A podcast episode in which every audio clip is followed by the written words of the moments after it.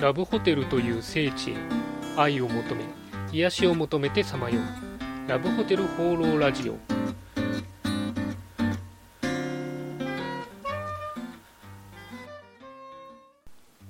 はいということで、えー今週も始まりましたラブホテル放浪ラジオ第13回。パーソナリティのラブホテルファンブログ管理人です、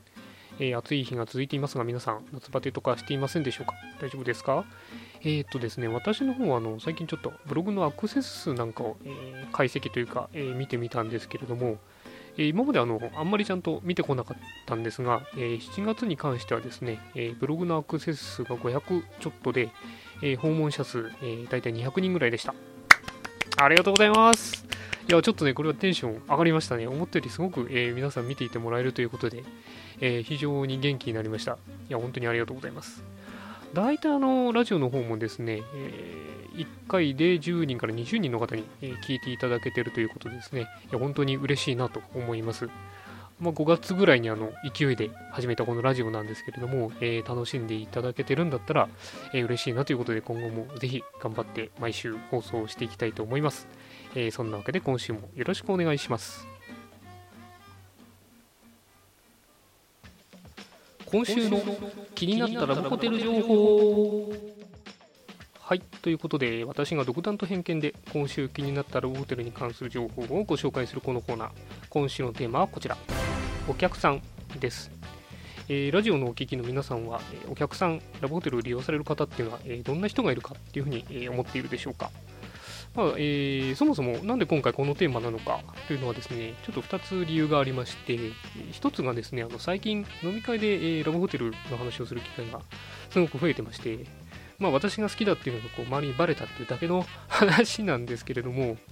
じゃあ話してみてですね反応とか見るとその興味がないとか、えー行ったこともないし行く気もないっていう男性は一人もいないんですね。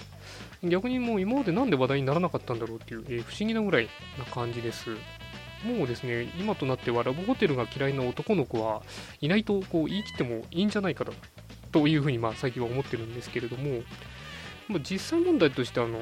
実家暮らしでお付き合いしてたら当然ラブホテルに行くっていうことはあるでしょうしあとはあの普通に旅行先で、えーホテル一般的なホテルの代わりにラブホテルに泊まるということもよく聞く話ですね。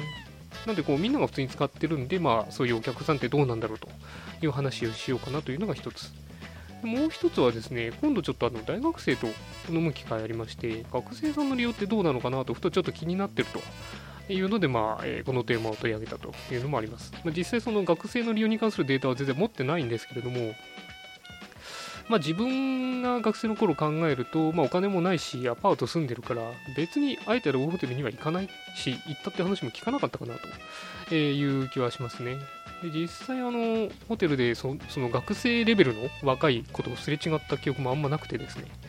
まあ、1回だけなんかそれぐらい若い男の子と先生ぐらいのこうお姉さんが出てきたことがあってちょっとドキッとしたっていうのはありますけどもまあほぼやっぱり使ってないのかなという気はします。あとはですね、このラジオあのラボホテルまで行ったことがないよという人も聞いてくれてまして、まあ、そんな方々にですね、ラジオを通してラボホテルの素晴らしさ魅力を伝えていきたいなというのもまあ余談ですけどいやいやあります。で本題戻りましてですねお客さんの話なんですけれども、大きく3つに、分けることができます、1つはですねあのお忍び系ですね。ちょっとあのあんまり人目につきたくないよという、事情があって来られてる方たち。で2つ目が、プロを利用する方ですね、まあ、デリバリーをされる方。で3つ目は、普通のカップルとか夫婦の方ですね。でまあ、あのこの割合っていうのはどうなのかっていうのはもうホテルとか地域で全然変わってくるんですけども、まあ、総じて、えカップルの方が今多くて、えプロの利用の方がまあ増えてる感じなのかな？というのを、えちょっと前の資料で、え読んだことがあります。まあ、ただその、えーその割合というか、どういうお客さんかによってですね、ラブホテルのが戦略が当然変わってきまして、ホテルの内装とか、えー料金プラン、アメニティ、設備、えー全部、えそこら辺影響していきますんで、まあ、入ってみてですね、あこのホテルはこういう方向を目指してるのかなっていうのがこういろいろ見えてくるというのも一つ面白いかなというふうに思います。えー例えばなんですけど、あのラブホテル街からちょっと離れたところに、全然目立たないところにですね、えーこそっとこの古びたラブホテルがあったりするんですよね。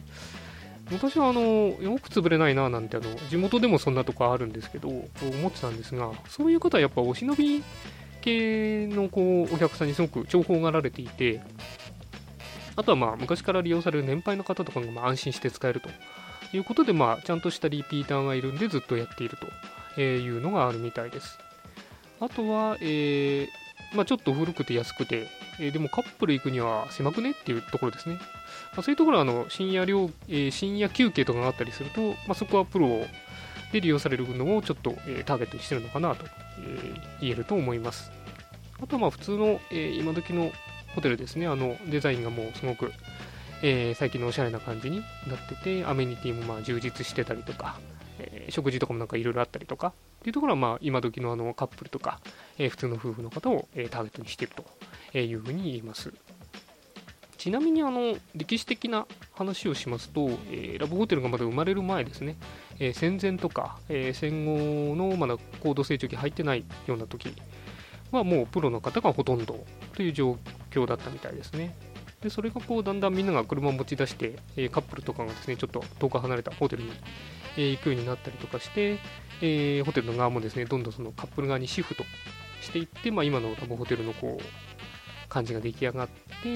ー、カップルの方が、えー、行くホテルになったという、まあ、歴史的な流れはあります。あと最近ですとあの数は少ないですけど、なんかリリースプランで、え女性の友達と、え一緒に泊まれるようなところを売りにしてる、まあ、もしかするとそれはもうラブホテルではないのかもしれないですけども、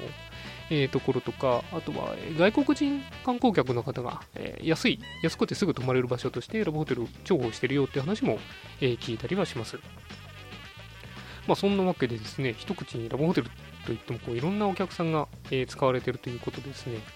まあんまりあのお客さん同士が触れ合わない場所ではあるんですけども、えー、そこら辺もちょっと、えー、注目してみると面白いかなというふうに思います。えー、ということで今回はお客さんについてのお話でした。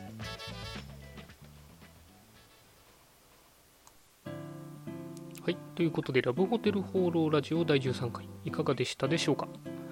でもあの知り合いからあの、お前、いつまで管理人って名乗ってるんだよという、えー、ツッコミを受けまして、まあ、ちょっとどうしようかなとは思ってるんですけども、あれなんですよね、あのラジオ始める前はあのペンネーム的な、あなんかいろいろ名前を確か考えたりしたんですけども、まあ、もう今となっては逆に管理人っていう名前でいいかなと思っちゃったりはしてます。あれですね、あの、このラジオの動画版がラブホテル放浪動画がもし作られる時があれば、まあ、その時ちょっと考える感じで、えー、いきたいかなというふうに思います。あの動画は全く予定は立ってはおりません。すいません。えー、そんなわけでですね、えー、この番組では、えラブホテルに関する疑問、質問、えこのラジオに関する感想、え何でも募集していますので、気軽に、えブログのコメントとか、えメールフォームで、え投稿していただければと思います。えそれでは今週も良いラブホテルライフを管理人でした。